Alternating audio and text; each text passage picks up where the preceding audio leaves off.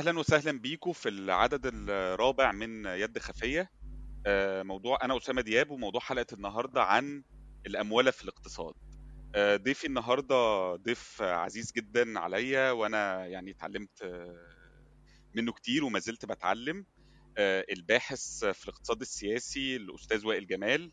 أهلا بيك يا وائل. أهلا يا اسامه وشكرا على الكلمات المبالغ فيها دي. لا لا مش مبالغ فيها خالص. طبعا وائل غني عن التعريف بالنسبة لناس كتير آه، لكن خليني يعني أعمل مقدمة تعريفية سريعة. طبعا وائل اشتغل باحث وصحفي آه، فترة طويلة في في أماكن يعني مختلفة لكن بما إن يعني إن إحنا بنركز على الكتب فخلينا نتكلم أكتر عن الكتب اللي وائل شارك فيها. فوائل ترجم بالاشتراك مع الباحثة الاقتصادية سلمى حسين آه، كتاب بيكيتي آه، آه، رأس المال في القرن الحادي والعشرين اللي صدر سنة 2014 مش عارف لو صدر بالعربي بعدها ب 2016 يمكن أو 2016 آه وصدر باللغة العربية في سنة 2016 وكمان وائل حرر كتاب الاقتصاد في القرن الحادي والعشرين اللي هو كان باشتراك مع مجموعة من الكتاب والباحثين الاقتصاديين. آه، وان الكتاب يعني الاقتصاد في القرن الحادي والعشرين إنتاج آه، دار المرايا الناشر دار المرايا والكتاب أعتقد لو أنا فاكر صح كان كمان 2016 مش كده؟ آه 2017 يعني أول 2017 أول 2017 يناير 2017 بالظبط. يناير 2017 آه وطبعا روابط الكتب آه وكل المصادر اللي هتبقى يعني آه هنذكرها في الحلقة هتبقى موجودة في الشرح آه، أو البوست المصاحب للينك الحلقة. آه، مسألة الاموله آه، يعني أنا قبل ما نبدأ بقى ونخش في في العميق مسألة الاموله مرتبطة ارتباط يعني وثيق بمساله الأتمتة. يعني هما كمان الاثنين على نفس الوزن تقريبا وكلمات يعني يمكن جديدة على ناس كتير. كنا ناقشنا سريعا في العدد الثاني عن الأتمتة. آه، سؤال زيادة الإنتاجية. يعني زيادة في القطاعات الإنتاجية الاتمته وتطور التكنولوجيا المستمر بيؤدي لزيادة الإنتاجية. وكنا ناقشنا كمان إن إزاي زيادة الإنتاجية دي بتؤدي بشكل تقريبا مستمر ل يعني لانخفاض الربحية آه، داخل كل قطاع. آه، ومع تشبع يعني مع فكرة التراكم الزائد داخل القطاعات الإنتاجية إن رأس المال بيحاول دايما يعني يلاقي مخرج آه، من الأزمة دي. آه، ف كان واحد من الحلول دي دايما إن هو الاستثمار في القطاع المالي أو القطاع التمويلي. آه، كان ال ال ال الاقتصادي والجغرافي البريطاني المعروف ديفيد هارفي كان ليه يعني مقولة شهيرة. بيقول إن زي ما الحرب هي استمرار للدبلوماسية بوسائل أخرى فالاموله هي استمرار للتراكم الرأسمالي بوسائل أخرى.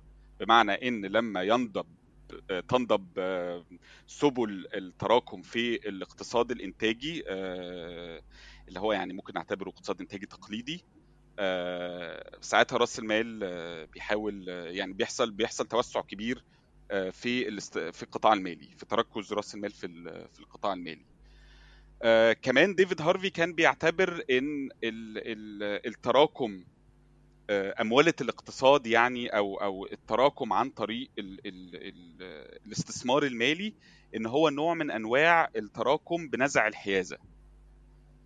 آه مفهوم التراكم يعني بنزع الحيازة عند ديفيد هارفي هو المقابل بتاع التراكم عن طريق الإنتاج الموسع اللي هو كمان هي أفكار يعني تنتمي حتى طبعا ما قبل آه، ديفيد هارفي وشبه شوية الأفكار الماركسية عن التراكم البدائي وحتى كمان روزا لوكسمبورج كان ليها آه، عملت التفرقة ما بين النمطين دول من التراكم اللي هو التراكم عن طريق الإنتاج الموسع والتراكم بنزع الحيازة.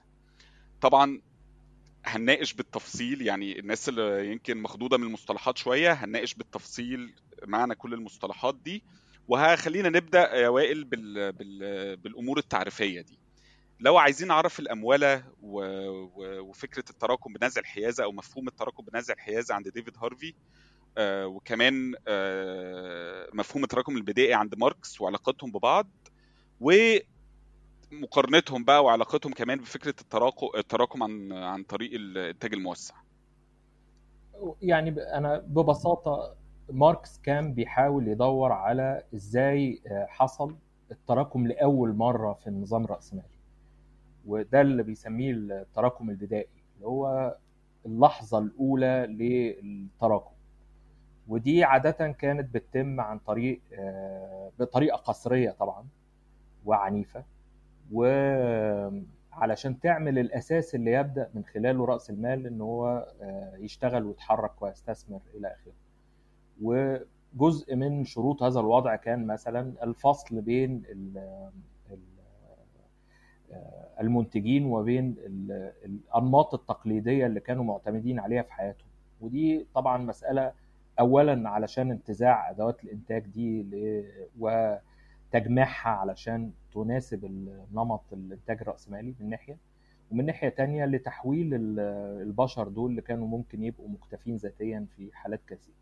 إلى اولا عمال محتملين في في النظام الجديد وثانيا مستهلكين هيضطروا بعد ما انتهى مثلا اعتمادهم على الانتاج الزراعي المباشر بتاعهم أو كده إلى شراء احتياجاتهم من السوق وبالتالي ده من العناصر الأخرى المكملة لل, لل... يعني بدايات النمط الرأس توسع النمط الرأسمالي نمط التراكم نمط الإنتاج الموسع هو ما يتلو ذلك. هي العملية اللي يعني في معادلة شهيرة في المجلد الأول بتاع كارل ماركس اللي هي سي إم سي أو أو إم سي إم اللي هي بعد كده إحنا هنشوف إزاي بقت CMC اللي هي يعني إزاي المال يتحول إلى منتج ثم المنتج ده يعاد مرة أخرى تحويله إلى مال علشان تاني يعاد الاستثمار وبالتالي ويبقى في فائض. الفائض ده يتم مراكمته ويتم وهو ده المعيار الرئيسي لعملية الاستثمار من من الاصل توجيه الموارد في المجتمع من قبل الراسماليين والحائزين للمال اللي هو أو الاستثمارات أو الفائض اللي بيتم استخدامه لبناء مصنع ايا كان الاستثمار الرأسمالي. وبالتالي العملية دي عشان تتم داخل الرأسمالية لازم يبقى في فائض بيخلق تراكم جديد بيخلق وقيمة مضافة جديدة في كل دورة من دورات رأس المال. وهنا بقى بيحصل النزاع على نصيب كل طرف من أطراف هذه العملية في الناتج ده.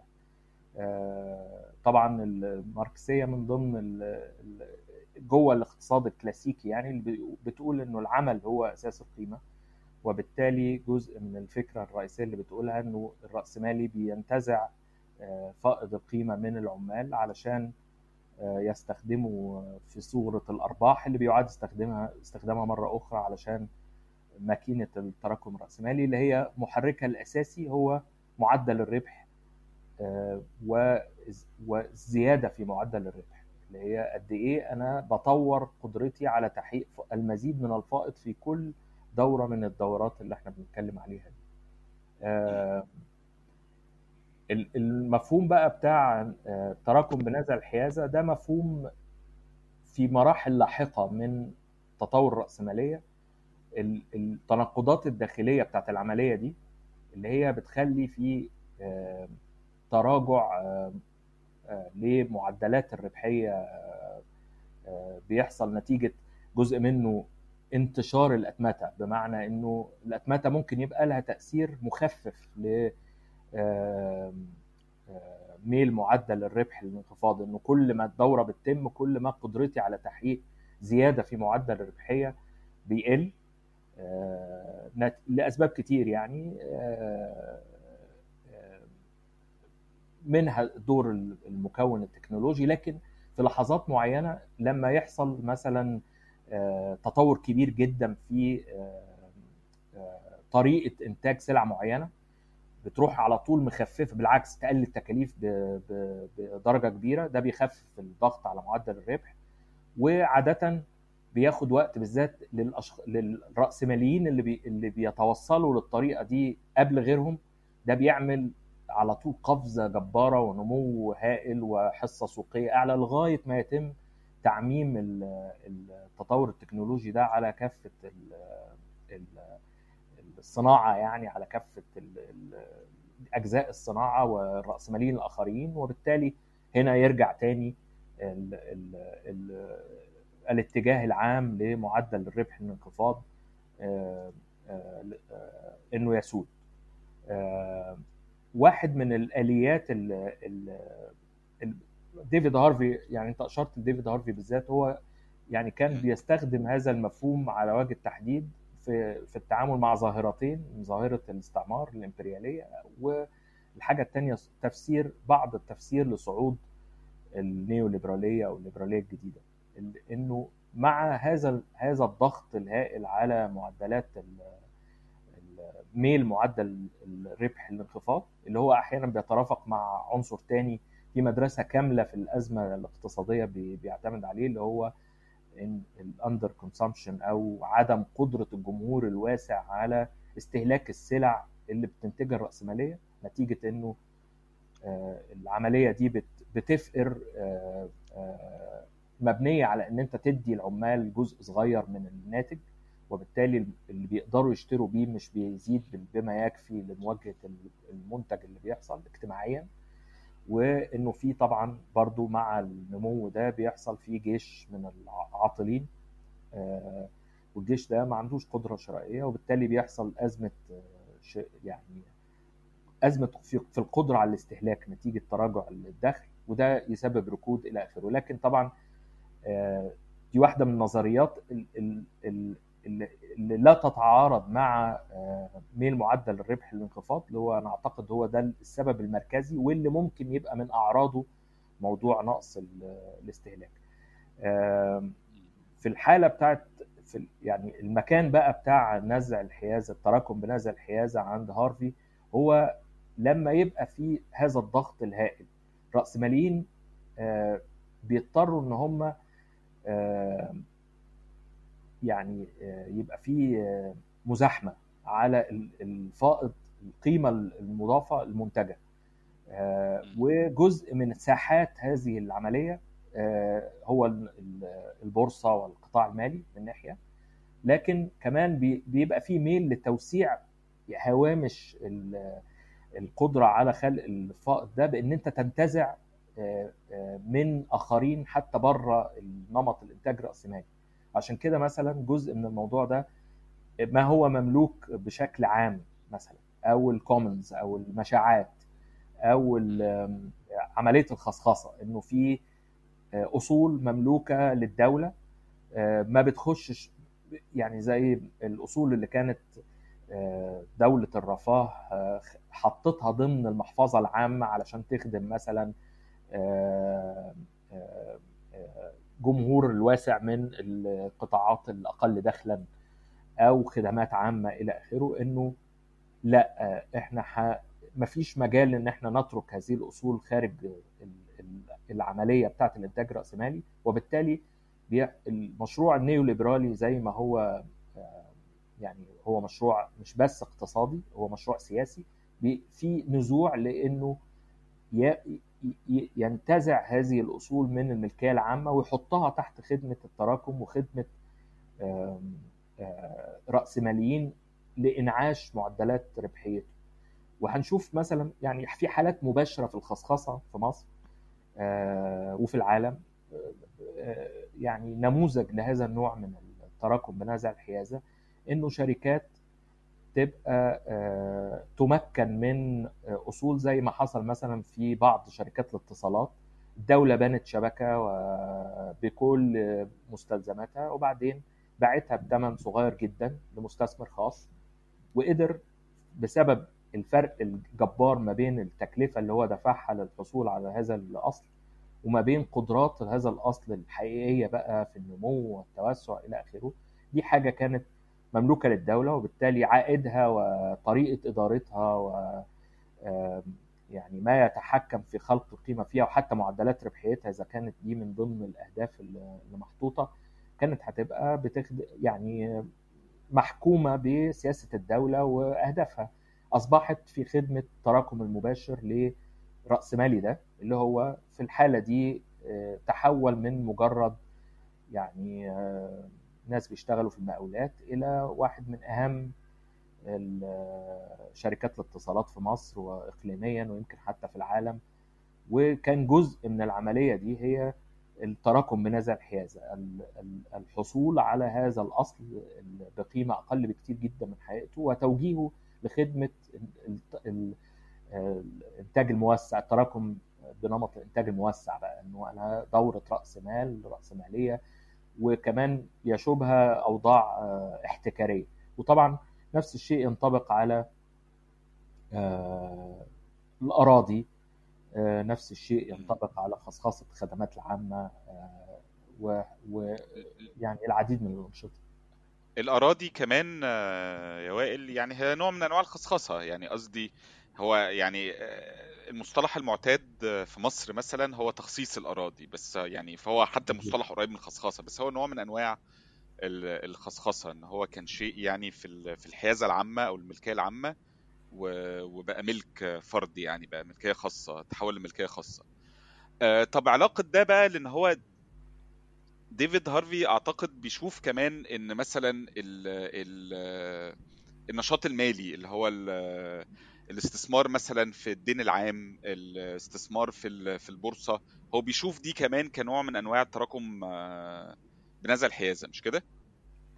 آه ليه؟ لأنه عن طريق العملية دي بيتم انتزاع أو واحدة من أهم يعني أنا من الناس اللي بيشوفوا إن إنه النظام المالي لا يخلق قيمة جديدة هو بيعيد توزيعها آه وزي ما يمكن هنتناقش في يعني قدام شوية أو ممكن نبقى بن- بنتعرض ليه هو كمان بيأثر على الطريقة اللي بيدار بيها ال- ال- الاقتصاد كله. لكن هو لا يخلق قيمة جديدة. هو يا إما بيسحبها من قطاعات أخرى يا إما بيعيد توزيعها آه، ما بين الرأسماليين وبعض. آه، وبالتالي هو ليه آه، هنا دور في تحقيق يعني أوضاع احتكارية أحيانا تمكن البعض من السيطرة إلى آخره وبالتالي تحقيق المزيد من التراكم في المستقبل يعني. و آه، آه، نزع القيمة بشكل مباشر من ال- اللي بينتجوها يعني في حالات أخرى. وبالتالي يعني يعني زي ما أنت بتقول ممكن ده يبقى أحد التجليات بتاعة التراكم بنزع الحيازة. تمام. آه خلينا بقى برضو عشان إيه الناس ما تتوهش حاسس إن إحنا دخلنا في العميق على طول. لو عرفنا بقى الاموله كده تعريف قاموسي شوية. آه نقدر نقول ما هي الاموله يعني آه تعريف يعني قصدي قاموسي أو كتابي يعني أو دراسي إذا يعني جاز أنا التعبير. ببساطة يعني ما مع أنا مش مش حافظ تعريف دراسي الصراحة بس يعني ببساطة نمو نصيب القطاع المالي في ال- العملية الاقتصادية ودي يعني الارقام مذهلة في هذا الموضوع. ومش بس كده سيادة المنطق التمويلي على ال ال ال ال أولويات توجيه الموارد وطريقة توجيه الموارد وقرارات إن أنا أوجه الموارد لنوع معين من الأنشطة الاقتصادية من عدمه بقى وزن ال- ال- أولويات قطاع التمويل وطريقة عمله وطريقة تفكيره في الاقتصاد أكبر بكتير جدا مما آه، مما سبق. آه، طيب من من- مظاهر سيادة المنطق التمويلي ودي من الحاجات برضو اللي اتعلمتها منك يعني في مقالة رائعة آه، برضو هتبقى موجود الرابط بتاعها اسمها من ينتجون ومن يأخذون في الاقتصاد. فمن مظاهر سيادة المنطق التمويلي ده في آخر مثلا 40 أو 50 سنة هو ال- القطاع المالي أصلا ما كانش بيتحسب كجزء من الناتج المحلي الإجمالي. يعني لأن هو يعني تصوري إن هو ما كانش بيتشاف إن هو قطاع منتج فبالتالي ما بندخلوش داخل الناتج المحلي الإجمالي. وإن ده وضع جديد نسبيا وظهر تقريبا سنة 1970 يعني كان ال- القطاع المالي ابتدى يدمج داخل آه، الناتج المحلي الإجمالي سنة 1970 فهل ده ده ده حقيقي و ده حقيقي ودي مسألة برضو لا يخفى يعني التوقيت بتاع دخول القطاع المالي في أو التمويلي في الحسابات القومية وفي حساب الناتج المحلي الإجمالي في اللحظة دي إنه دي اللحظة اللي, اللي بدا فيها الأزمة الكبرى للكينزيه بعد اللي بيسموه ال 30 سنة المجيدة عقبه الحرب العالمية الثانية اللي هي فيها نمو مبني على دولة رفاه وعلى مقترن بإنفاق اجتماعي واسع ومقترن بالتسليح برضه حرب باردة لكن مقترن بانفاق اجتماعي واسع وضرائب عالية وبعض الوزن المهم للنقابات العمالية وللتفاوض العمالي مع رأس المال إلى آخره. اللحظة اللي حصل فيها مرة أخرى وصول معدلات الربح لنقطة اللا عوده يعني هي اللحظة اللي بدأ يبقى فيها مراجعة مرة أخرى للكنزية وبذور بدايات النيو ليبراليه كحل اللي هو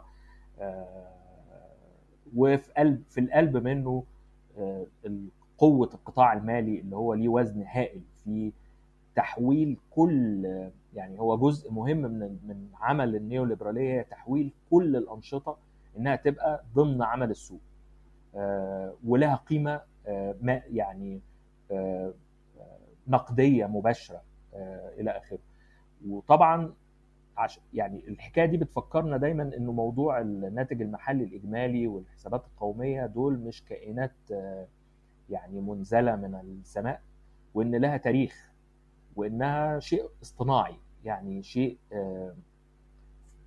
قايم على افتراضات هو مش حاجة مش مش يعني مش مش صورة بالكاميرا للاقتصاد هو مبنية على افتراضات والافتراضات دي بتتغير على فكرة ولما بتتغير الصورة بتتغير وتغيير الافتراضات جزء من التوازن السياسي والاجتماعي والطبقي في المجتمع وبالتالي كان جزء مهم من الدفع اللي تم للقطاع المالي إنه يبان كواحد من القطاعات. قبل كده كان بيتشاف إن القطاع ده مسهل للدورة يعني لدورة الإنتاج. يعني وجود النظام المصرفي بيخلي لما كنا بنقول إنه إمتى الاستثمار يبقى متاح في إيدين الراسمالي في صورته المالية عشان يشتري سلع جديدة ومكن ومش عارف إيه ويدفع الأجور وحاجات زي كده ويبدأ عملية الإنتاج. وبعدين في دورة عبال ما يتباع ويجي يحصل جزء ويبقى متاح ليه علشان يبدأ الدورة من جديد. النظام الائتماني بأشكاله المختلفه الائتمان بأشكاله المختلفه من أول البنوك لل للطروحات في البورصة إلى آخره. جه علشان يبقى بي بيعمل يعني إيه توفيق ما بين الدورات المختلفة الرأس المالي. الناس راس مالي اللي عنده فائض من الأموال مش محتاجه في دورة عمله هو. يبقى بيوفره لرأس مالي تاني محتاج الفائض ده ولسه دورته ما رجعتلوش الأموال بتاعته وبالتالي يسرع الدورة الراسماليه عند الكل. فهنا هو ما بيخلقش القيمة في حد ذاته العملية دي لا تخلق القيمة في حد ذاتها لكن هي بتسهل تسريع الدورة الاقتصادية اللي بتخلق القيمة.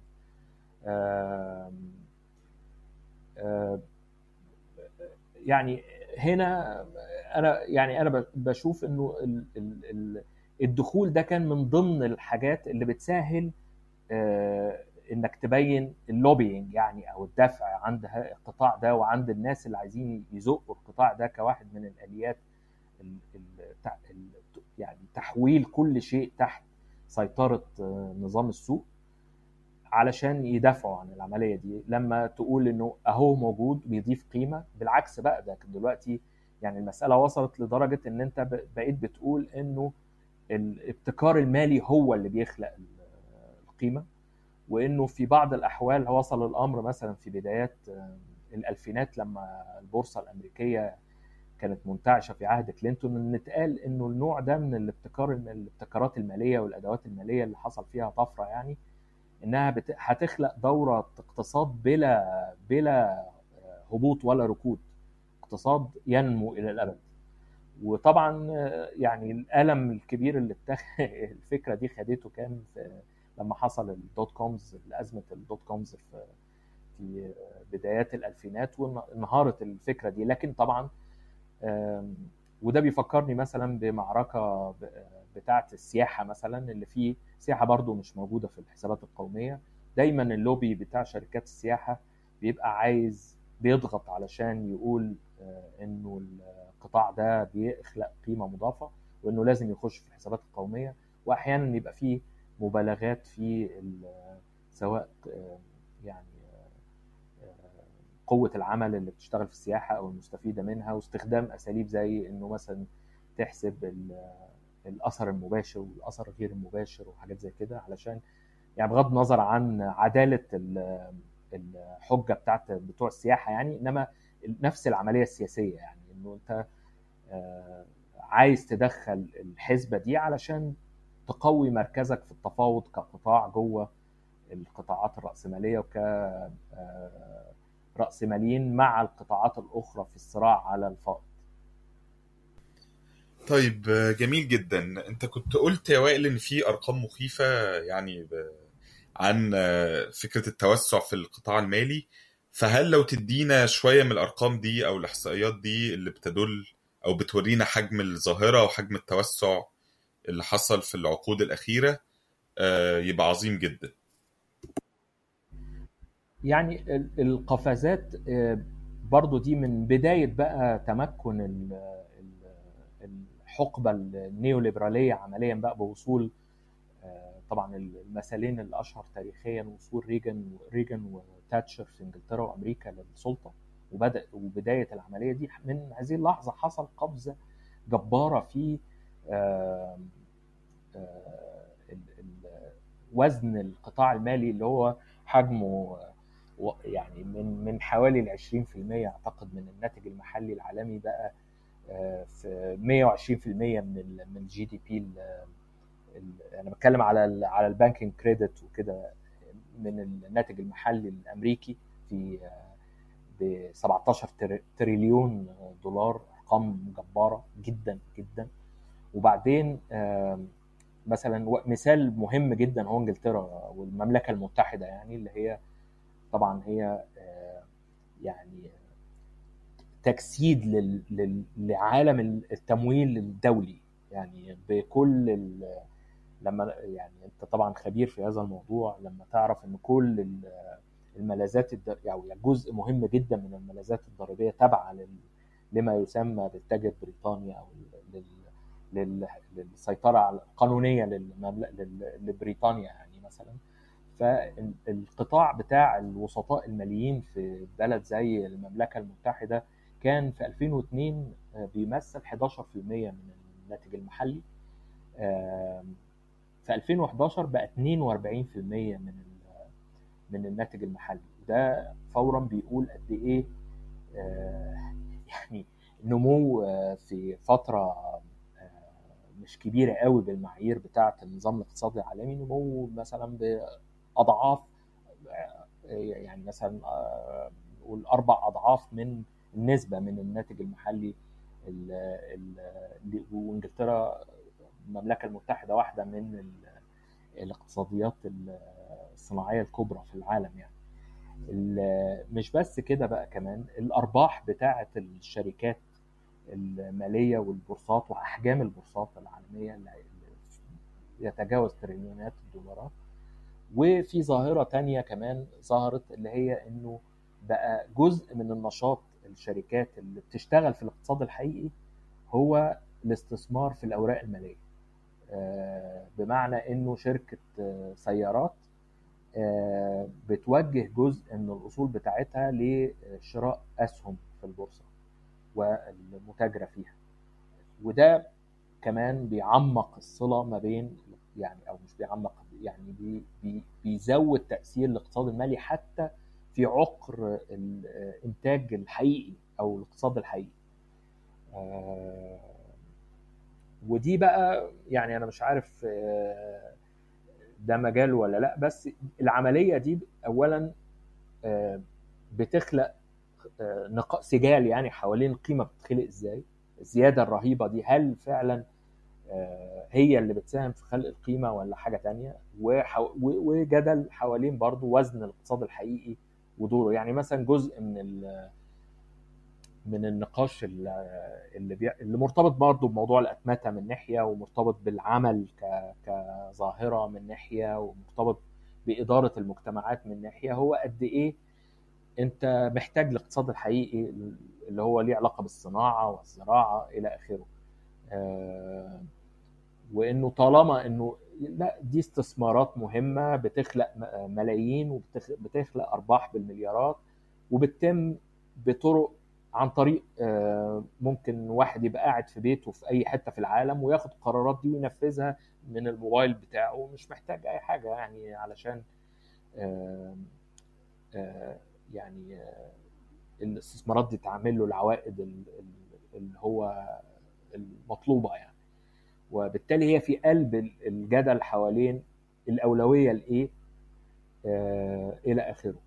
وطبعا جزء من العملية اللي حصلت خلال ال 20 30 سنة اللي فاتوا تحت إشراف التحول النيو أو يعني جوه التحول النيوليبرالي ده هو إدخال موضوع التمويل في كل التفاصيل.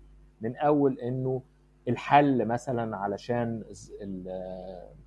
الصناعة هو توفير التمويل وبالتالي يبقى الطريق هو دعم البنوك. والمؤسسات المالية وتسهيل التسجيل في البورصة. مش ال know-how مش المشاكل بتاعة الزراعة والتربة وحاجات من هذا النوع. مش المنافسة الصناعية والأوضاع التجارية. مش بيبقى الميل دايما يروح في سكة نوفر التمويل للفلاحين نوفر المايكرو التمويل المتناهي الصغر نعمل توريق علشان نسهل تداول الدين وبالتالي نحسن الموضوع. في نظرية متكاملة طلعها واحد من اللي خدوا نوبل على يمين اليمين يعني اللي هو البيروفي هرناندو دي سوتو. وهو مصدر يعني كمان كحل للفقر إنه مش إعادة توزيع الدخل ولا تحسين السياسة الاجتماعية ولا إعادة توزيع الثروة زي ما دلوقتي في ناس بتتكلم ولا كده. لأ إنه بدأ يبص على العشوائيات ويقول إنه العشوائيات دي بتنتج ثروة يعني عقارية وإنه أنت محتاج إن أنت تسجل الثروة العقارية دي عشان بناء عليها الفقراء يلجأوا للنظام المالي وياخدوا قروض يعملوا بيه يتحولوا بيه إلى بالقروض دي إلى رواد أعمال ناجحين. وبالتالي حتى المدخل لقضية زي قضية الفقر اللي هي علامة على الظلم الاجتماعي المباشر بقى الحل ليها في التمويل. وده يعني أحد النماذج على إزاي المنطق بتاع التمويل بقى يتسرب لكل طريقة التعامل مع السياسة الاقتصادية في العموم مش بس يعني إدارة البورصة يعني وزيادة نفوذ مؤسسات زي الصناديق السيادية والبنوك الاستثمار على السياسة الاقتصادية. طيب ماشي. إحنا اتكلمنا على لندن أو يعني المملكة المتحدة وطبعا يعني معروف إن لندن وتحديدا يعني هي مركز مالي عريق وقديم. و فعايز أعرف منك يا وائل هل الظاهرة دي كمان مقتصرة بس على المراكز المالية الكبرى في في الدول الرأسمالية يعني المتقدمة أو المركزية ولا كمان في دول العالم الجنوبي بنشوف ظاهرة الأموالة دي بنفس الحدة.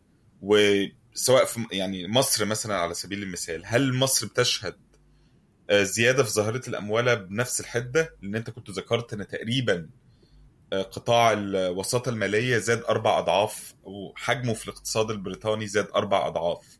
فهل عندنا ظواهر مثيلة لده في مصر؟ في توسع طبعا مش بنفس القدر التوسع لكن حاصل لأنه مركزي في كل ال في كل ال يعني المنظور ده زي ما كنت بقول مثلا النظرية بتاعت ديسوتو دي مش مصممة خالص للمراكز المالية لا للاقتصادات المتطورة ولا للمراكز المالية المتقدمة يعني أو التمويلية المتقدمة. وفي حالات زي إحنا يعني طبعا في مصر قضية مثلا النفاذ للنظام البنكي قضية مركزية على جدول أعمال النظام لكن طبعا لما تحط مصر قدام إنجلترا أو قدام أمريكا أو كده لا إحنا متأخرين جدا فيما يتعلق بالموضوع ده. وعشان كده برضو هم بيتشاف إنه دي فرصة للنمو للتوسع. عشان كده طبعا موضوع ما يسمى بالشمول المالي ومن ناحية والتوريق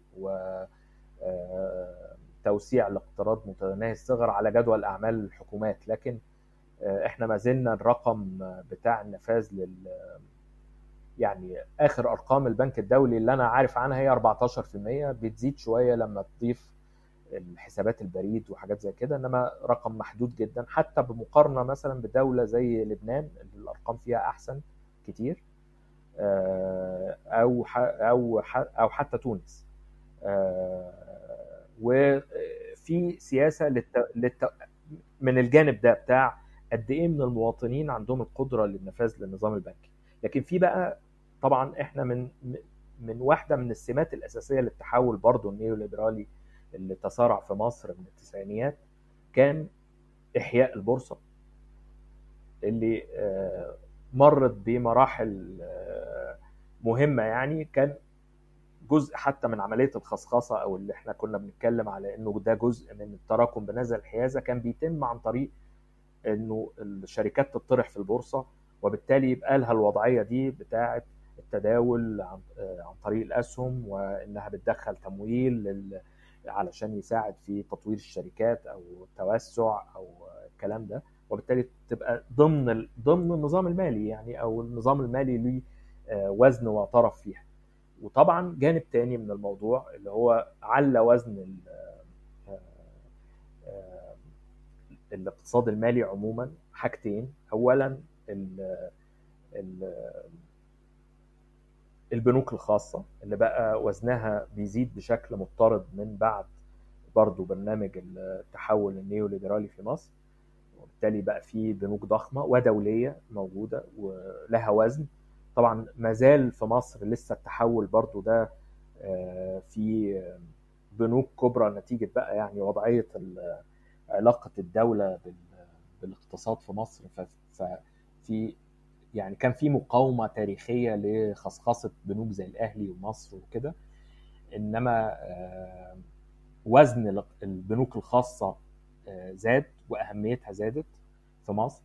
وده بقى مقترن ب يعني إذا العالم كان في فكرة اللي هي فيها محاولات على استحياء في مصر يعني ل ضم المواطنين علشان يبقوا يعني مستدينين ويبقوا جزء من العملية دي ويتم التوسع في إطار كزباين يعني للنظام المالي. زي ما هو حاصل في حتت تانية في العالم يعني من الدين الشخصي والعائلي وكده الديون العائلية والشخصية. إنما إحنا عندنا ظاهرة تانية اللي هي توسع البنوك الخاصة في إقراض الدولة.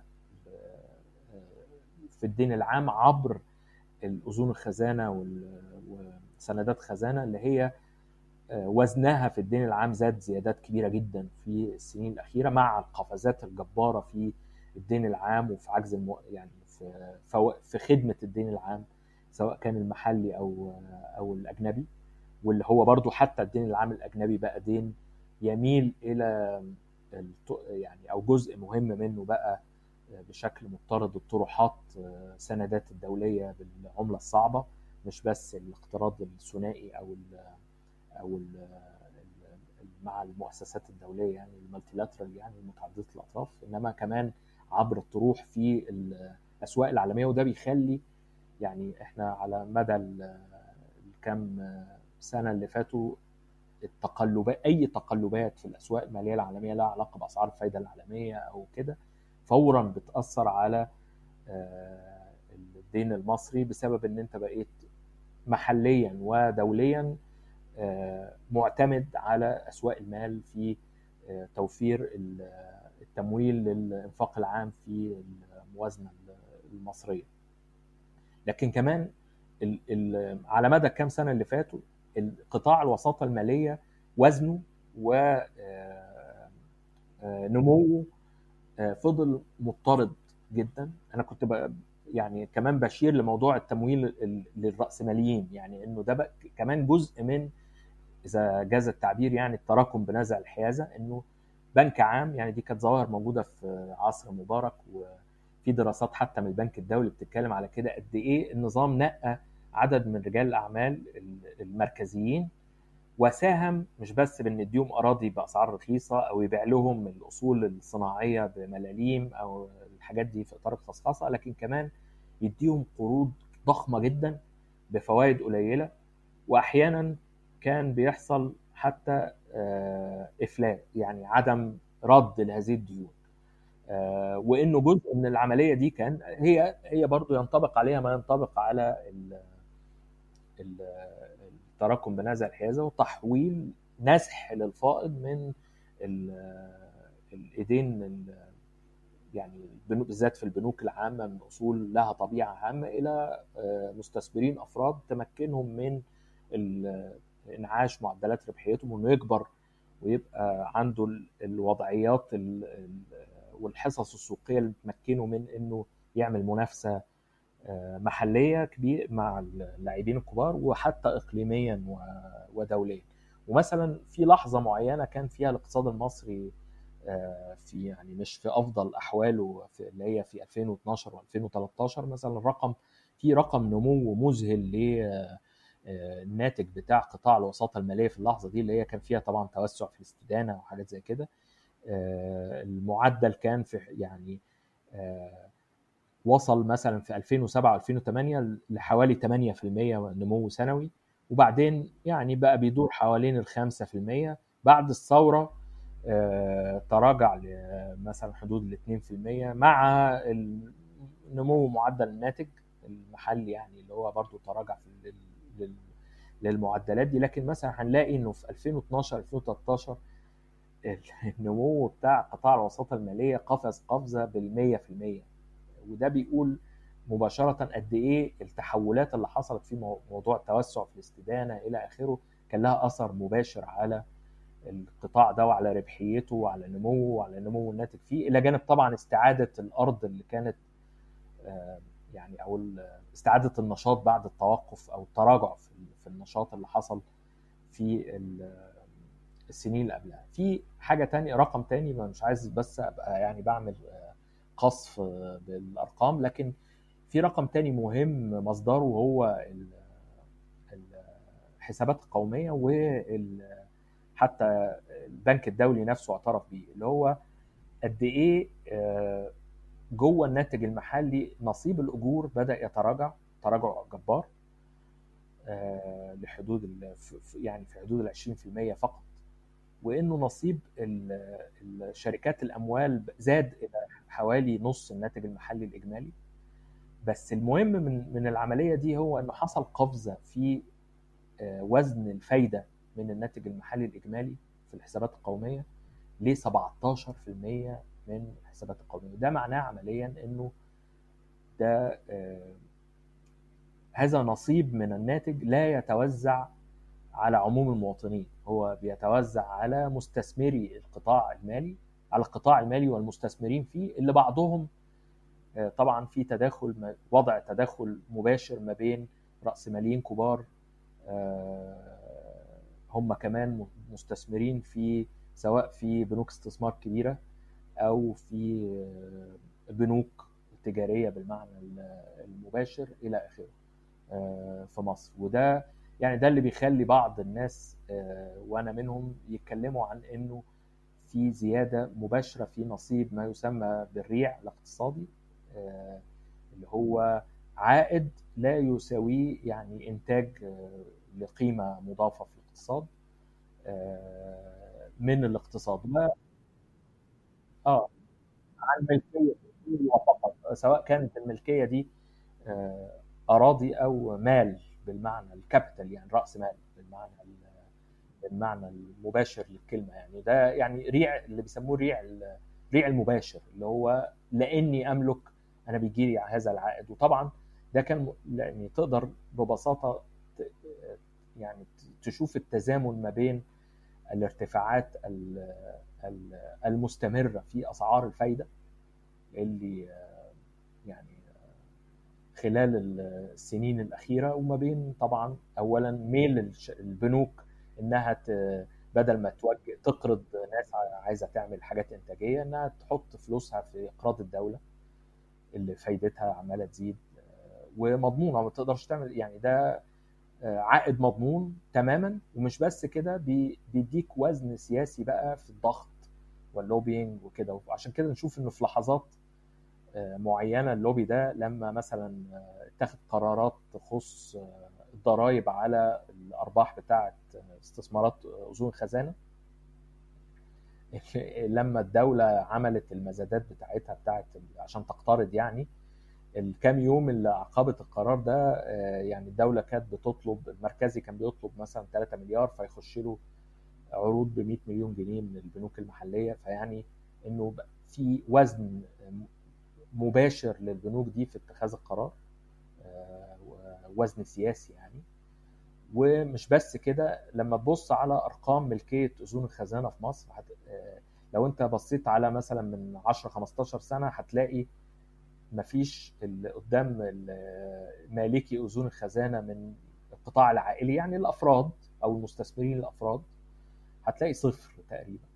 الرقم ده عمال يزيد وبالتالي حتى يعني العملية دي مش بس بقت بتجذب يعني أو يعني مش بقت يعني مش محط انتباه المؤسسات المالية والوسطاء الماليين وكده بس محليين ودوليين لكن كمان مستثمرين أفراد بقوا بيخشوا يقرضوا الدولة بشكل مباشر عشان الأرباح المضمونة من الفوائد اللي هي في الحقيقة بقى وأنت الخبير في ذلك الأمر يعني اللي هي بتدفع من الموازنة العامة من الأموال اللي بتخص المواطنين يعني وبتعمل مزاحمة حقيقية للإنفاق على الخدمات العامة وعلى الصحة وعلى التعليم وعلى أنماط على الحماية الاجتماعية وعلى الدعم وعلى أنماط الإنفاق الاجتماعي للمواطنين في بلد زي مصر. نسبة الفقر فيها تصل لثلث السكان على أقل تقدير في حاجة ماسة إليها. طيب عظيم جدا. إحنا لحد دلوقتي تقريبا كده اتكلمنا في أسباب ظاهرة الاموله أسباب يعني صعود القطاع المالي وتوسع القطاع المالي. وكمان حجم الظاهرة. بمعنى يعني القطاع المالي توسع بقد إيه؟ إيه نوع التوسع اللي حصل؟ وما إلى ذلك. فكنت حابب كمان بقى إن إحنا نتكلم على التداعيات شوية. أنت طبعا تطرقت بشكل سريع للتداعيات فيما يخص يعني فكرة إعادة توزيع الثروة وإن القطاع المالي يعني أرباحه ما بتروحش أو إيراداته ما بتروحش غير لفئة صغيرة جدا من المستثمرين. فبس كنت حابب كمان قبل ما نخش في مسألة التداعيات أشير لكتاب مهم جدا صدر في من من بضع سنوات يعني اسمه Finance Curse أو لعنة التمويل. تأليف باحث اقتصادي بريطاني اسمه نيكولاس نيكولاس شاكسون. والكتاب ده بيستعير مفهوم بيستعير من مفهوم لعنة الموارد في الاقتصاد السياسي. يعني دايما الموارد يعني النظرة التقليدية شوية أو النظرة يعني الشعبية إذا جاز التعبير لفكرة ظهور موارد في بلد ما إن هو شيء إيجابي يعني إن هي نعمة لكن الاقتصاد السياسي بيقول إن ظهور الموارد كمان ممكن يبقى ليه جوانب سلبية كبيرة. زي مثلا إن هو كل رأس المال المتاح في هذه الدولة أو اللي بيروح هذه الدولة عاده بيوجه للصناعات الاستخراجية أو الصناعات المتعلقة بالموارد الطبيعية. ده بي معروفة كمان إن الصناعات الاستخراجية بتبقى شوية كثيفة رأس المال. كثيفة رأس المال بمعنى إن هي غير مشغلة لا تخلق وظائف عمل مقارنة بكمية رأس المال المستثمرة نسبة يعني إلى كمية رأس المال المستثمرة. كمان ده بيحاول بيحد يعني بيشجع على الفساد مثلا الفساد المالي. كمان إن هو بسبب إن الموارد الدولة بتيجي من الموارد الطبيعية أو من الريع إذا جاز التعبير فده كمان ما بيشجعش على فكرة التنمية بشكل عام لأن هو التنمية دايما بترتبط يعني بفكرة إن المواطن دافع الضرائب ده الدولة بتعتمد عليه فيعني فمستوى تعليمه مستوى دخله بيبقى من مصلحة الدولة في الحالة دي إن هو مستوى التعليم ومستوى الصحة ومستوى الدخل آه، ومستوى التوظيف يبقى عالي. في حين إن الدولة اللي بتعتمد على الريع أو على موارد طبيعيه بالنسبة لها بيبقى مسألة التنمية البشرية دي مش مش مسألة حيوية يعني أو دخلها ما بيبقاش معتمد عليه آه، فهو نيكولاس شاكسون كمان في كتاب لعنة التمويل بيشوف إن التمويل بيعمل يعني بيشتغل بطريقة مشابهة شوية بفكرة الموارد الطبيعية إن هي ممكن كمان يبقى ليها آه، أسباب آه، يعني ممكن يبقى ليها جوانب سلبية كبيرة زي فكرة برضو إن هي قطاعات غير مشغلة آه، قطاعات يعني لو تقدر تشرح لنا بقى شوية مفهوم آه، لعنة التمويل ده بشكل دقيق يعني. هو زي ما أنت قلت بالظبط ال- المشابهة دي آه، هو خدها علشان يقول إنه قد إيه آه، لما بيبقى في آه، قطاع ليه نفوذ بسبب يعني في الحالة بتاعت الموارد الطبيعية لو أنت عندك البترول بيبقى هو ده القطاع القائد شغل أغلب الناس ده أكبر عائد بياخد الأولوية بالذات لما يبقى الإدارة بتاعت القطاع ده إدارة مش ديمقراطية ولها طبيعة يعني كده يعني فيها استكانة لموضوع الريع. إنه ده هيعطل نمو قطاعات أخرى هيدي الاولويه كده وبعد وبيزود كمان عدم الاستقرار والتذبذب سواء سياسي أو الاقتصادي لأن أنت إذا اعتمدت على مورد واحد عادة تبقى عرضة لأي تذبذبات تتعلق بهذا المورد من أي نوع سواء كان آه، تقلبات أسعار عالمية أو الطلب العالمي أو من الناحية الثانية حتى نضوب المورد يعني أو آه، المشاكل المتعلقة باحتياطاتك منه يعني. الحالة بتاعه ال- التمويل هو بيتكلم إنه النمو الجبار اللي حصل ده بالذات طبعا هو آه، شاكسون عنده قبليها كتاب مهم جدا على الملاذات الضريبية ومهتم بهذا التوسع غير يعني خارج السيطرة ال- خارج السيطرة الديمقراطية للمال ال- المهرب. لل- من الضرائب ومن من غيرها يعني في الملاذات الضريبية. فهو بيشوف إزاي إنه النوع ده من التوسع اللي إحنا كنا بنتكلم عليه عالميا وفي دولة زي بريطانيا بالذات كمركز تمويلي عالمي عمل عمل له له لعنته آه، آه، منها موضوع العقارات مثلا منها آه، آه، الوزن السياسي لهذا اللوبي في القرارات السياسية على حساب قطاعات اجتماعية أخرى. ومنها طبعا تراجع الأولوية بتاعه القطاعات الاقتصاد الحقيقي اللي هي الصناعة والزراعة. وإحنا شفنا مثلا بعد موضوع كورونا ده يعني لما بدأ يدرس موضوع الإغلاق فبقى باين قوي أكتر من أي حاجة تانية إنه آه، عمال بيشتغلوا في الخدمات الأساسية أو في حتى الدليفري أو في يعني عمال نقل أو عمال اللي بينتجوا الأدوية أو اللي في مصانع الأدوية أو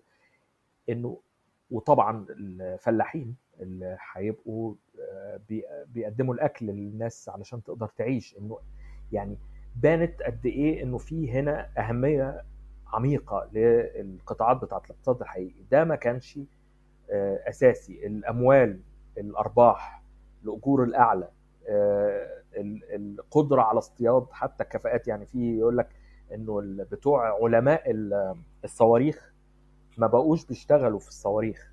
بيشتغلوا لأنه المهارات ال- بتاعه عالم صواريخ بقت مطلوبة علشان النمذجة والموديلنج بتاع القطاع المالي وبيدي أجور أعلى بكتير جدا من أي حد هيشتغل في التدريس ولا في التطوير العلمي ولا كده. وبالتالي مش بس حتى على مستوى الاولويه تغيير الأولويات بتاعة الاقتصاد لكن كمان على مستوى حتى آه، أنماط توظيف و آه، ال- وطبيعه ال- الأجور وال- آه، والدخول إلى آخره. أنا يعني كمان في يعني يعني في برضه نقاش حوالين إنه موضوع القطاع المالي ده مش بس زي ما كنا بنقول في الأول مش بس آه، بيعيد توزيع القيمة بين راسماليين وبعض. ودي مسألة أساسية بقى في اللحظة اللي إحنا بنتكلم فيها اللي هو آه، ميل تاريخي يعني من في الأدبيات بيشار إليه إلى يعني اللي هو ال concentration and centralization of capital اللي هو تمركز و وتركز رأس المال. اللي هو إنه كل ما بتحصل أزمات كبيرة بيبقى في عدد وحدات أقل من ال ال ال الشركات الرأسمالية يعني أو الوحدات راس المال والعدد الأقل ده عنده حصص أكبر بكتير جدا من الأسواق. وسيطره النشاط المالي بهذا الشكل وتغلغله الكثيف في الدول المتقدمه في الاقتصادات المتقدمه وحتى في الاقتصادات غير المتقدمه بيمكن أكتر من هذه الوضعية وبيعيد توزيع الفوائض والأرباح ما بين راسماليين لحساب الكائنات الأكبر اللي قادرة على ابتلاع حصص أكبر وأرباح أكتر من من من هذا من من المزاحمة دي. لكن كمان هي بتمكن من انتزاع الفائض من الناس. يعني يعني عن طريق الجمهور الواسع يعني النموذج بتاع أزمة الرهن العقاري في أمريكا أحد النماذج الأساسية على كده. توسع هائل في أدوات مخلقة للمالية علشان البنوك تستخدمها في الإقراض لشراء البيوت وبالتالي لفترة كان ده منعش جدا للقطاع العقاري. في الولايات المتحدة وكله مبني على بنية واهنة جدا من أسعار الفايدة كان بسبب سياسات المجلس الاحتياطي الفيدرالي الأمريكي في اللحظة دي اللي هي أسعار فايدة منخفضة جدا علشان طبعا ده برضه علشان يسهل الاقتراض ف يعني يحرك دورة رأس المال. لكن اتخلقت الأدوات دي اللي هي عملت رواج رهيب وعملت أرباح جبارة في عند بعض البنوك وال والمؤسسات المالية وحتى البنوك التجارية اللي هي دخلت في اللعبة كمان عشان تاخد نصيب من الكعكة دي. اللي دخلت ملايين الأمريكيين اللي ما كانش عندهم قدرة ابدا إن هم يقترضوا عشان يشتروا بيت. فالمرحلة كان كله كسبان. إنما بمجرد لأن العملية عملية اتخبى فيها بالأوراق المالية اللي تم تخليقها دي اتخلق فيها اتخبت فيها الأصول اللي فيها مخاطرة عالية جدا. بيروح يدي شخص بيشتغل عمل مؤقت قرض والفايدة صغيرة علشان يشتري بيت. وبعدين طبعا أول ما حصلت الأزمة الاقتصادية اترفعت أسعار الفايدة فبقى الشخص ده غير قادر إن هو يسد القسط بتاع البيت من ناحية. فانكشف قد إيه أنت مخبي الدين العالي المخاطر ده في دين تاني مش عالي المخاطر فوقع اللي بيسموه ال toxic assets دي اللي هي أو يعني خلق أوراق سامة سممت النشاط الكفء اقتصاديا بنشاط غير كفء عشان تعمل أرباح. وفي الآخر اللي حصل هو انتزاع بقى للبيوت بتاعت كل الناس اللي حصل لهم إفلاس دول لأن هم قدرتهم على الدفع تراجعت ده البيوت دي اتاخدت منهم واترموا في الشارع. فانت هنا العملية دي مش بس عملت إعادة توزيع هي خ... نزعت من الناس دي آآ آآ كمان قيمة حطتها في جيوب القطاع المالي. و... والعملية دي بتبان أكتر بقى فيما يسمى بالدين العائلي والشخصي اللي هو طبعا تضخم تضخم جبار عن طريق طبعا التوسع في حاجة زي الكريدت كاردز أو البطاقات الائتمانية وطبعا بقى جزء مهم مثلا في بلد زي أمريكا وإنجلترا بالذات اللي فيها التعليم يعني مخصص إلى حد كبير إنه الاقتراض القروض بتاعة الطلبة علشان يكمل القروض التعليمية يعني علشان الناس تكمل تعليمها لأن ده بقى حمل هائل على ناس بتفضل بعد ما تتخرج تشتغل علشان تسد القروض اللي خدتها في لحظة ما عشان تتعلم وطبعا ده بيخلي.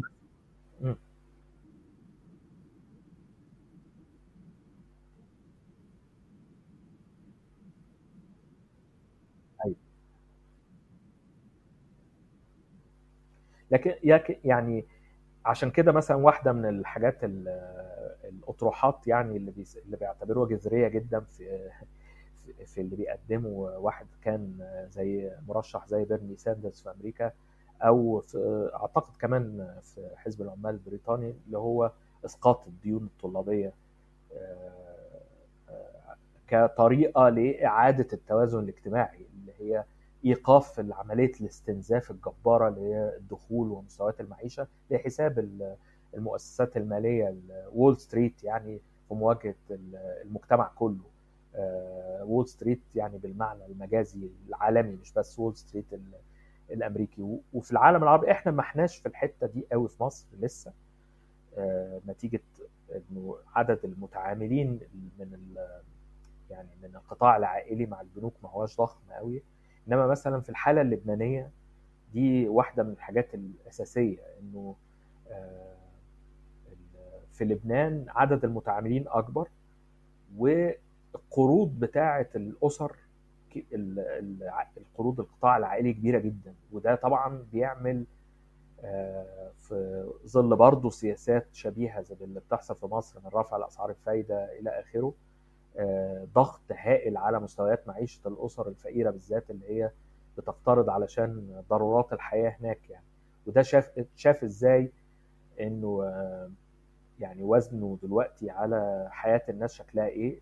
إنه مع الأزمة بتاعت القطاع المصرفي بقى في ميل لتحميل برضه حتى بقى المودعين الصغار أكتر من المودعين الكبار لنتائج الأزمة الدولارية والأزمة المالية العميقة اللي بتمر بيها لبنان. ويعني أعتقد في ال في الكام في الأيام الأخيرة لما استقال واحد من وزارة المالية في إطار يعني صراع سياسي اقتصادي مالي يعني كده معين أعتقد مصرح للفاينانشال تايمز إنه من لحظة الأزمة البنك المركزي اللبناني سمح بخروج أكثر من 6 مليار دولار. طبعا ده رقم كبير جدا بالنسبة لاقتصاد لبنان على فكرة. في لحظة كانوا بيحطوا فيها قيود علشان الناس تاخد مرتباتها بالدولار أو تسحب أكتر من مش عارف 100 دولار في الأسبوع من من حساباتها اللي هي بالدولار فعلا عند صغار المودعين. وبالتالي الثمن برضو يدفعوا ال ال ال ال الأقل دخلا والأقل حظا في في في المجتمع. مش بس كده يعني أنا أحب مثلا أتكلم على إذا في مساحة لذلك يعني على أثر الدين العام نفسه على موضوع اللامساواة. الزيادة في الدين العام بتخلق اولا بتخلق مزاحمة بالذات الأرقام اللي هي مثلا عبء الدين اللي هو دلوقتي فوق ال 40% من من الإنفاق من المصروفات يعني. اللي هو رقم رهيب يعني رهيب مقارنة بالأجور اللي هي تراجعت افتكر ل 15 أو 16% من من الإنفاق العام؟ قبل زمان أنت كنت بتتكلم يمكن في في واحدة من البلوجز اللي أنت عملتها قريب على إزاي الموازنة اللي كانت أربع تربع ما بقتش أربع تربع خالص. يعني إنه بقى فيها تقسيمة تانية الفايدة فيها بقت نصيب الأسد والى آخره. ده على طول بيعمل إقصاء ولبنود الإنفاق الاجتماعي أو بنود الإنفاق على الخدمات العامة اللي هي من مهام موازنه الدولة. وبالتالي زي ما بيسموه الفضاء المالي الفسحة المالية اللي هي ال fiscal space المتاح لأن أنا اتوسع في مظلة التعليم تبقى أوسع للفقراء ولعموم المواطنين إن أنا أحسن من طريقة التعليم إن أنا أخلق أعكس الاتجاه السيء اللي حاصل في مثلا في عدد الأسرة في المستشفيات للمواطنين أو عدد الأطباء للمواطنين أحسن دخول الأطباء إنه ما فيش مجال لده لأنه الفلوس بتروح لجيوب أرباح المقرضين عن طريق ال ال وبالتالي أنا بزود هنا مش بس يعني أوضاع الفقراء بتزداد سوءا لكن أنا بزود كمان اللامساواة ما بين الأغنياء اللي هم قادرين على إن هم يقرضوا الدولة سواء عبر استثماراتهم في المؤسسات المالية أو عبر نفسهم بشكل مباشر من خلال شرائهم لاصول خزانة إلى آخره. في مراحل كام سنة اللي فاتوا ده المتوسطات بتاعه العائد كانت 16% و17% يعني من غير ما تعمل أي شيء. أنت مجرد مالك الفلوس بديها للدولة ومضمونة وترجعها لي بعائد أحطه في جيبي من غير أي مجهود. يعني التعريف ال ال ال المكثف للريع. أنا عايز بس قبل ما أنسى معلش آه وإحنا كنا بنتكلم على القطاع المالي في مصر. إحنا بقالنا كام شهر بنقول الاوضاع الاقتصادية بشعة وفي تراجع في النمو. وطبعا أرقام اللي هي أعلنت من من جهاز المركز التعبئة والإحصاء حوالين عدد المواطنين اللي اللي غيروا نمط أكلهم وبدأوا يقترضوا قد إيه في 17% بقوا معتمدين من المصريين معتمدين على المساعدات الخيرية. في سيناريو حطه مع التخطيط في أحد الدراسات بيقول إنه في رقم ما بين 6 ل 12 مليون شخص ممكن يكونوا انضموا لل للعداد الفقراء في مصر بسبب كورونا. لكن في نفس ال... يعني اللحظة أرقام قدامي أهي بتقول إنه أكبر 10 بنوك مصرية حققت في الربع الأول من 2020 اللي هو يعني لغاية بنهاية مارس يعني أرباح 31 مليار جنيه.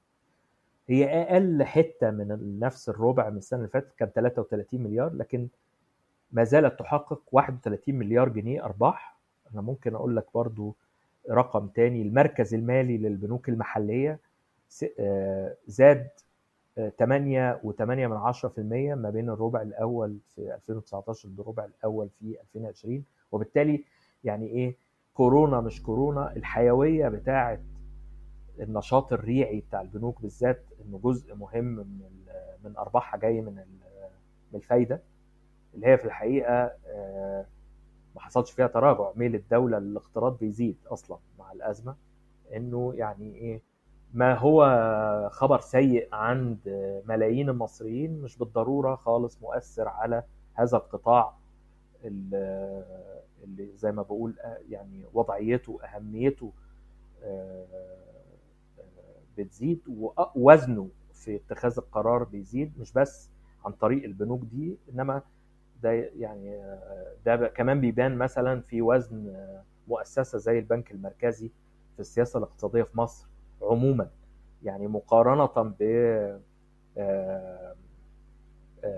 لما تحطها قدام وزارة وزن وزارة المالية مثلا اللي هي وقت يوسف بطرس غالي اللي هي وقت تحول نيوليبرالي ووقتها برضو المركزي كان ليه وزن وثقله كان بيزيد برضو لكن كان وقتها ما زال يعني مركز صنع القرار بتاع سياسة الدولة في وزارة المالية مش في البنك المركزي.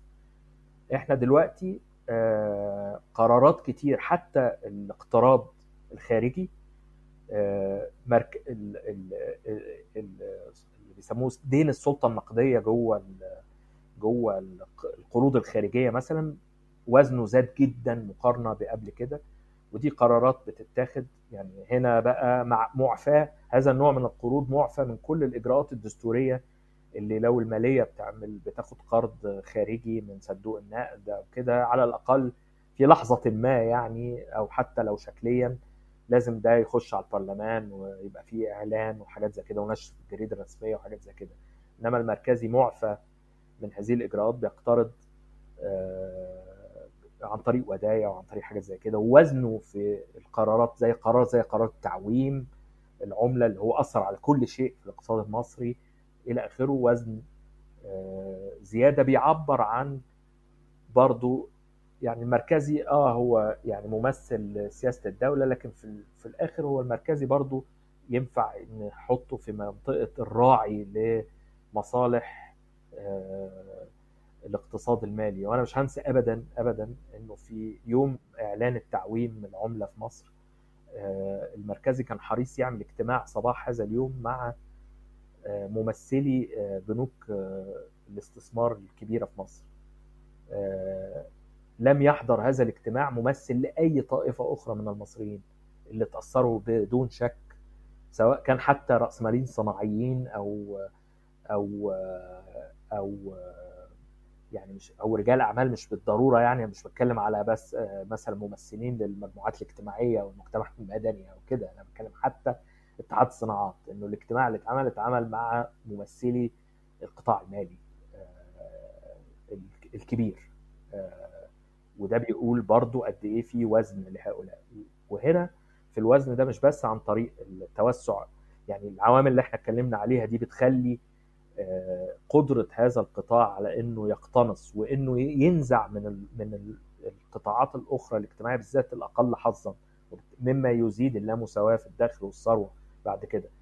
زيادة وزن الريع والفايدة من ناحية الضرائب اللي هي غير تصاعدية وبالتالي ما بت ما بتعادلش جزء من التوازن اختلال التوازن اللي إحنا بتكلم عليه ده بأن أنت مثلا لو فارض ضرائب تصاعدية عالية جدا على أرباح القطاع المالي سواء في البورصة أو في في, في على الودائع المليارية وال 100 مليونية مثلا إلى آخره إن الضرائب دي بت يعني تحجم شوية من اللامساواة اللي بتتخلق عن طريق الاستثمار في الدين والتوسع في الدين وتوسع نفوذ القطاع المالي. إحنا ما عندناش التصاعدية في الضرائب اللي, اللي تكفل من هذا. وبعدين الوزن السياسي بتاع اللوبينج اللي مش بس بقى محلي زي ما أنا كنت بتكلم إنما كمان بقى فيه درجة من التداخل ما بين مصالح اللوبي ده اللي بيقرض على أذون الخزانة وما بين اللي بيسموه قناصة الريع اللي جايين من بره عن طريق صناديق المعاشات أو حتى بتوع الاموال الساخنة اللي بيجوا يستثمروا في أذون الخزانة لأنه الاثنين بقوا في تدا يعني مصالحهم واحدة إنه الفايده تبقى مرتفعة في ضمان وآليات تضمن سداد الدين ده في مواعيده بالتزام هائل وال lobbying اللي بيتم من يعني أول ما يحصل إنه المستثمر اللي هم بيسموه إيه carry trader أو الناس اللي اللي بتوع الأموال الساخنة دول. أول ما يحصل دبكة كده لازم المركز يعمل حاجات علشان يجذب الاستثمارات دي في الدين فيدخلوا شوية الدولارات ويبقى القدرة على الاقتراض يعاد ليها. ده على طول المقرضين المحليين مستفيدين منه بشكل مباشر. هذه القدرة الدولية على الضغط واللوبينج اللي طبعا هي مدعومة سياسيا بمؤسسات زي صندوق النقد الدولي. طيب جميل جدا. أنا حابب كمان يا وائل إن إحنا نتكلم شوية عن مسألة التوظيف تأثير الأموال على التوظيف. يعني إحنا تطرقنا طبعا جوانب كتير بس هو دايما بيبقى فيه انطباع كده إن هو ال ال ال ال يعني القطاع المالي ده بيتم في عالم موازي لأن هو حتى إحنا بنقول يعني في المصطلحات بيقول القطاع المالي أو القطاع الحقيقي. فهو كأن مثلا القطاع المالي ده مش حقيقي. يعني دايما في التفرقة دي. وهو فعلا بعيد عن الناس. يعني زي في المثال اللي أنت ذكرته إن ممكن المعاملات دي كلها بتتم من التليفون من مكتب أو من حتى منزل. فهي كلها تحركات في موجودة في العالم السايبراني يعني أو ال cyber space زي ما بيقولوا. فالناس يمكن بيبقى صعب شوية تصور إن تأثير ده على حياتهم اليومية وعلى يعني وكمان الخطاب النيوليبرالي دايما بيقول إيه إن هو ما يجراش حاجة يا جماعة إن الناس الأغنياء يختنوا أكتر لو كمان الناس اللي دخلها أدنى وضعها بيتحسن. يعني قصدي لو لو لو موجة هتعلي من كل المراكب وده التشبيه يعني النيوليبرالية دايما بتحب تستخدمه فما ما يجراش حاجة يعني. فهل القطاع توسع القطاع المالي ده بيجي على حساب ال ال الناس العادية اللي بتشتغل بأجر سواء يعني عمال ياقات بيضاء أو ياقات زرقاء.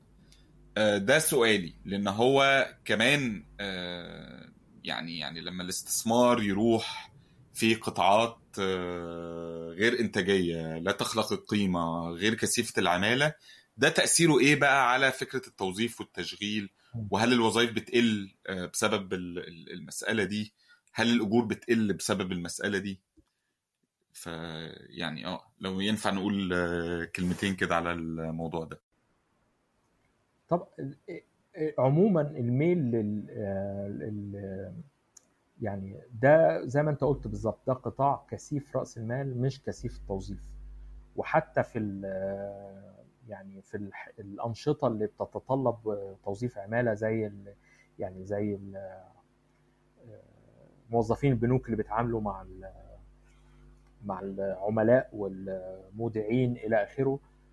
دلوقتي التوجه هو الاعتماد على الموبايل وال internet banking وتقليص والبنوك الذكية وتقليص العمالة في في الإطار ده إلى آخره.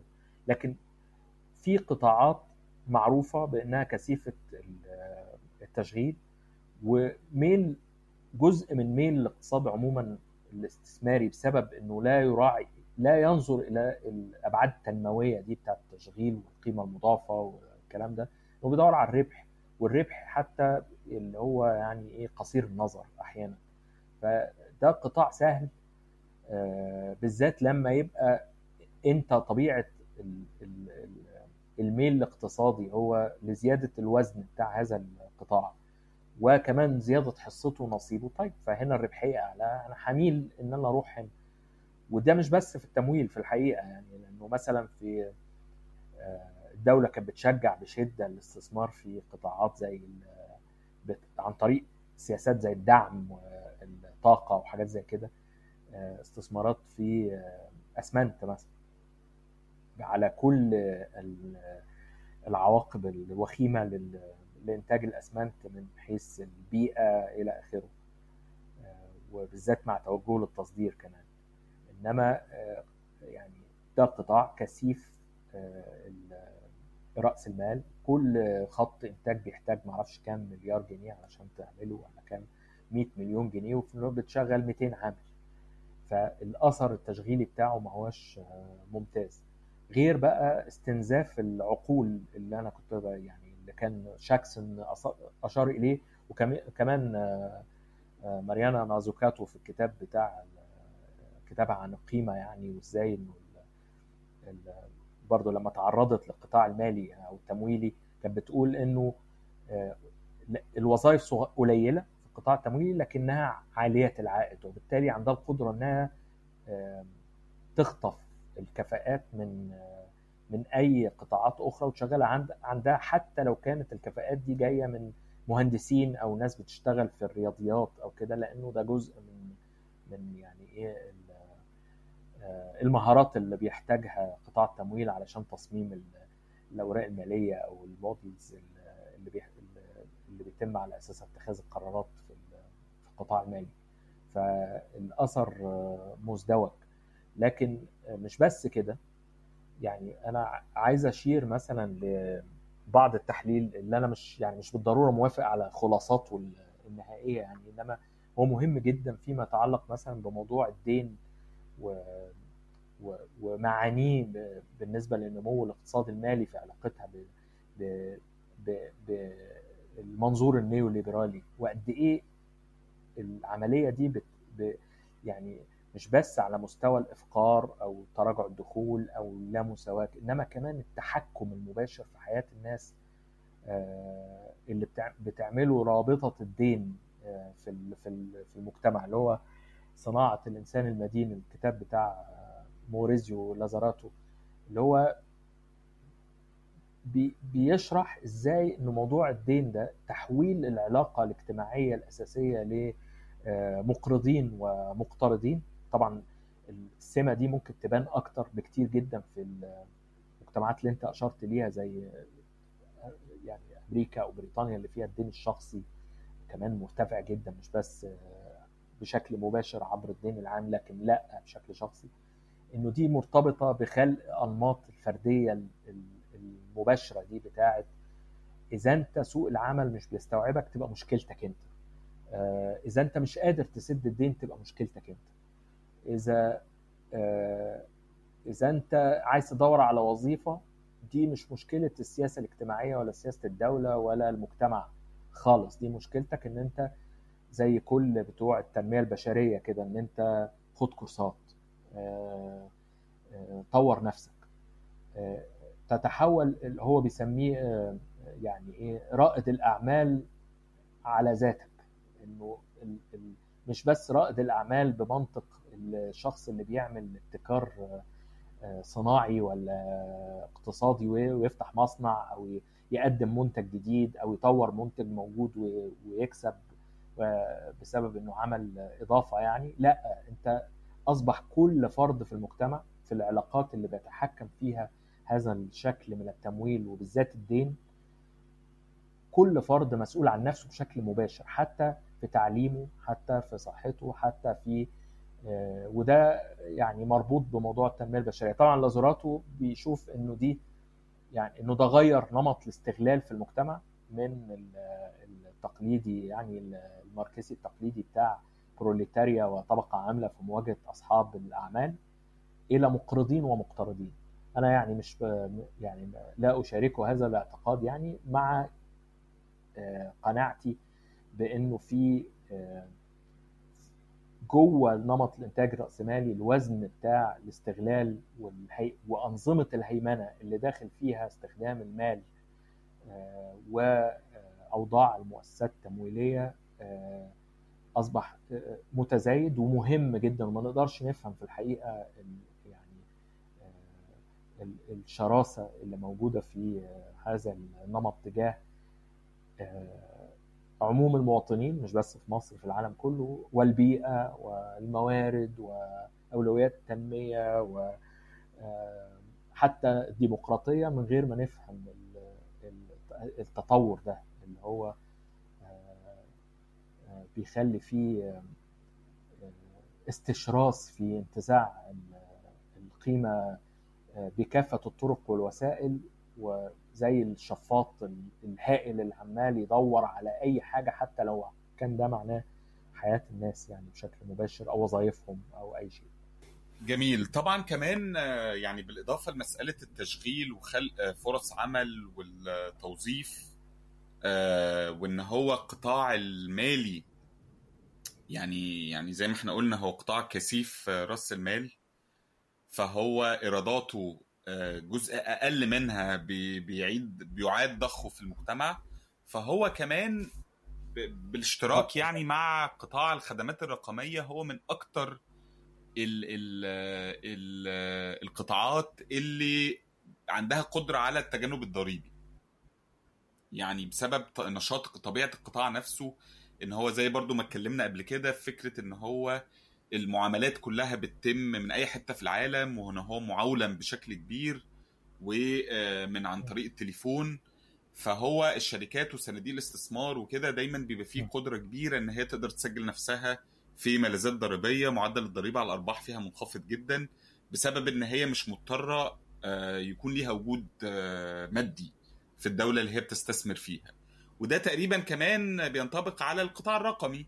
يعني شركة فيسبوك مثلا عشان تحقق أرباح في مصر أو في فرنسا مش محتاجة تكون موجودة بشكل مادي في الدول دي. وفي خناقة كبيرة حاليا الحقيقة ما بين مشتدة جدا ما بين فرنسا وأمريكا على إن فرنسا بتحاول إن هي تحاسب فيسبوك والشركات اللي شبه فيسبوك أمازون و... وأبل وكده بتحاول تحاسبهم على الأرباح اللي بيحققوها في فرنسا. يعني تحاسبهم ضريبيا على الأرباح اللي بيحققوها في فرنسا. وامريكا ساعتها ما عجبهاش الموضوع لأن أغلب الشركات دي أمريكية. وقالت ده استهداف للشركات الأمريكية وقالت وهددت بفرض ضرائب على النبيت الفرنسي مثلا. فهو القطاعين دول يعني يعني زي يعني كمان عندنا قطاع ما بيعدش ضخ جزء من الإيرادات دي في شكل أجور لكن كمان ما بيعدش ضخها كمان جزء من الإيرادات دي في شكل ضرائب آه، للمجتمع يعني. أنا يعني بما إن أنت جبت سيرة الضرايب في دراسة منشورة أفتكر من الشهر اللي فات يمكن عملها الفريق بتاع توماس بيكيتي و جابرييل زوكمان وآخرين اللي هم الفريق اللي بيشتغل عادة على موضوع اللامساواة في العالم على الملاذات الضريبية وإزاي قد إيه الملاذات الضريبية اللي هي الأموال اللي بتخرج بشكل الأرباح اللي بتحول للخارج بتتحط في حتت آه، معفية من الضرائب وبالتالي لا يدفع عنها ضرائب رغم إنه القيمة دي بتنتج في بلاد زي مصر إنما الشركات اللي بتعمل كده ما بتدفعش آه، عليها ضرائب في مصر نتيجة استخدام ال ال يعني الآليات دي بتاعت اللي بيسموه التجنب الضريبي اللي هو غير مخالف للقانون يعني آه، كان. الدراسة دي بتقول في الحالة المصرية إنه سنويا في آه، ما يصل إلى 3.3 من عشرة مليار دولار بيخرجوا على أرباح خسائر في الأرباح بتخرج من مصر على كل الملاذات الضريبية وإن ده معناه خسائر في الضرائب في الحصيلة الضريبية تصل إلى 761 مليون دولار. دول هم بيقولوا إن هم بيمثلوا 5% من العوائد الضريبيه في مصر ودي لو لو إحنا حولناها على سعر 16 جنيه يعني للدولار دول حوالي 12 مليار جنيه سنويا. ده رقم يعني آه يعني آه آه مش قليل ابدا يعني في حتى بالمعايير المصرية. وده طبعا ده تقدير محافظ جدا. بس ده يعني بيمثل لنا قد إيه بس الرقم اللي رايح من الضرائب اللي النظام الضريبي اللي هو نظام ضريبي مش شامل خالص للأنشطة المالية ومش شامل خالص حتى لو فرضت الضريبة محلية أنا اقصد يعني وما هواش تصاعدي وكده إنما حتى بالنظام الضريبي اللي فيه هذه التحيزات في خسائر بس من الخروج بعض الأرباح للملاذات الضريبية بتوصل ل 5% من من العوائد الضريبية في مصر. شكرا ليك يا وائل وحابب كمان أنوه إن أكيد قريب هنعمل حلقة مخصوص على مسألة الملاذات الضريبية ومسألة التجنب الضريبي بالذات كمان في القطاعات المالية والقطاعات الخدمات الرقمية. كمان كنت حابب أشير إن فكرة يعني علاقة ده يعني علاقة كل اللي إحنا اتكلمنا فيه من فكرة إن بسبب خفض مثلا الأجور الحكومية بسبب ارتفاع خدمة الدين في الإنفاق العام فده إزاي بيأثر على الأجور الحكومية؟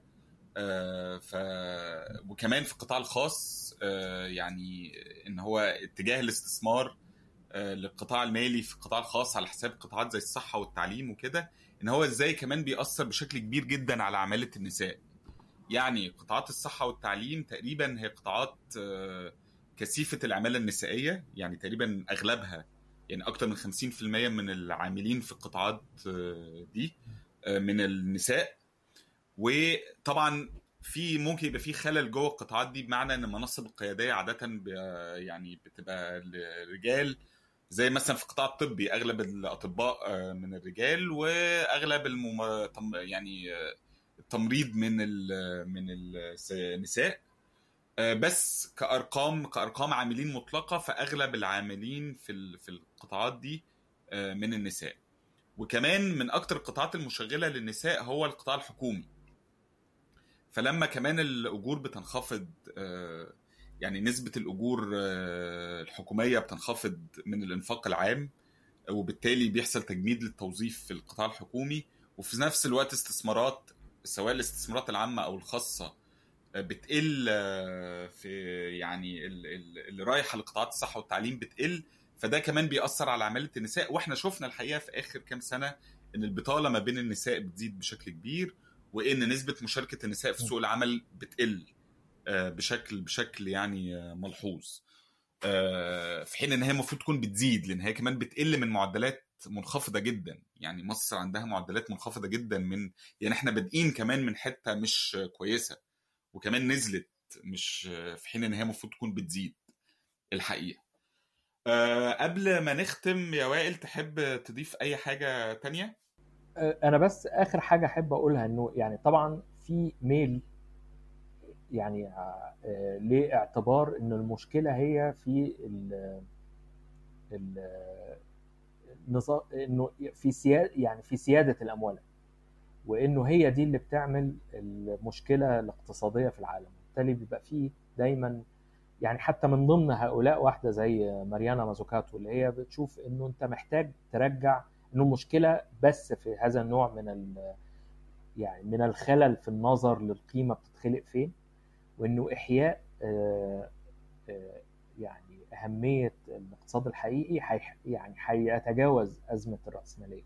وإن دي طبعا في رأيي يعني ده زي برضو ردود الفعل اللي حصلت بعد 2007 2008 اللي كانت شايفة إن المشكلة كلها يا في القواعد المنظمه عيوب في القواعد المنظمة لعمل النظام المالي أو في إنه في حتى جوانب نفسية متعلقة بجشع المستثمرين الماليين اللي.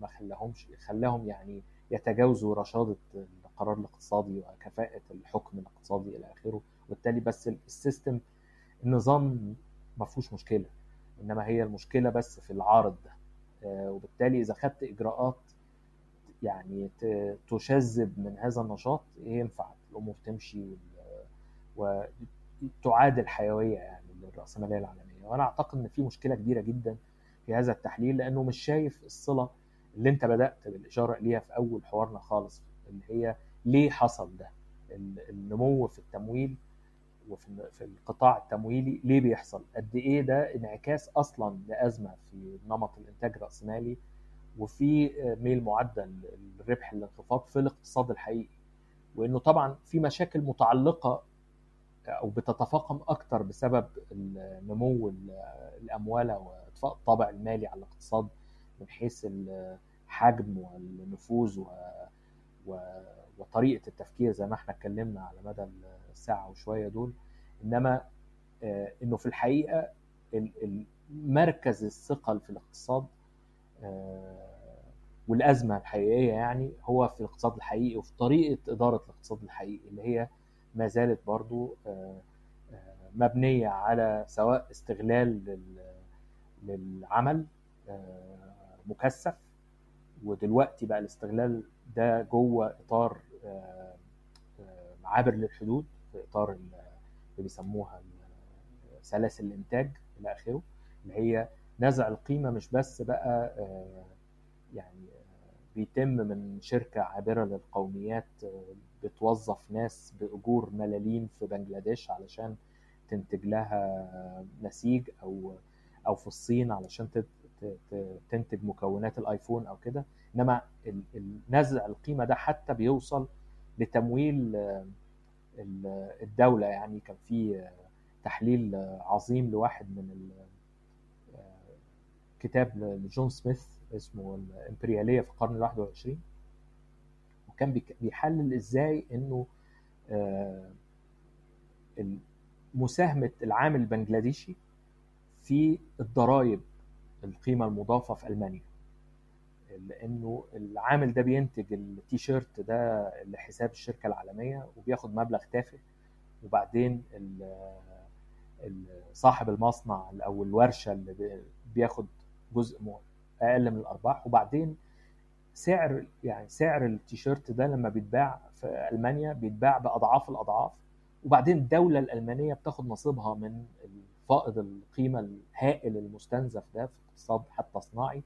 عن طريق القيمة المضافة تمول بيه بقى أنشطتها هي كمان. وبالتالي إنه اولا يعني آخر كلمة عشان ما ما اغيش أكتر من كده إنه يجب النظر لموضوع الاموال في إطار الأزمة الأعمق في الاقتصاد الحقيقي وفي الرأسمالية العالمية ككل وإنه مش بس قضية لها داخل الحدود المحلية للدول بالذات إنه الاموال كمان لها الطابع ده بتاع يعني الاموال بالذات لها طابع غير محلي يعني قابل متجاوز للحدود 100% زي ما بنشوف في كل العمليات الاقتراض والإقراض وغيره. لكن حتى بقى وإحنا بنتكلم على الاقتصاد الحقيقي النظام مبني بطريقة تنتزع القيمة من الناس محليا ودوليا ولفاعلين حتى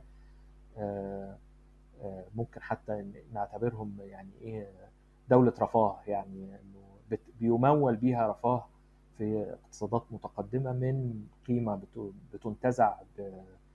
ب... عن طريق التجارة وأشكال سلاسل الإنتاج وعدم التوازن الهائل في القوة في جوه سلاسل الإنتاج العالمية من عمال في فقراء في وفلاحين فقراء في أفريقيا وفي آسيا وفي حتت تانية من. طيب ودي نقطة عظيمة الحقيقة نقدر نختم بيها لأن الحلقة الجاية هتبقى عن التراكم على الصعيد العالمي وعلاقته بشغل المفكر الاقتصادي المصري سمير أمين اللي هتبقى والحلقة هتبقى في ذكرى وفاته يوم 13 أغسطس وهنتناقش فيها بالظبط بقى في فكرة سلاسل الإنتاج اللي أنت اتكلمت عليها يا وائل. وأحب تاني أشكر زي كل حلقة يعني أحب أشكر الناس اللي صمدت معانا. ساعة ونص أو أكتر من ساعة ونص. آه، ووفقا لإحصائيات يوتيوب يعني هم تقريبا 6% اللي بيصمدوا بي- بيصمدوا لحد اللحظة دي. فأحب أشكر ال 6% الأبطال ونشوفكم في حلقة جاية إن شاء الله. وألف شكر يا وائل. إن شاء الله. إن شاء الله ميرسي. شكرا جزيلا.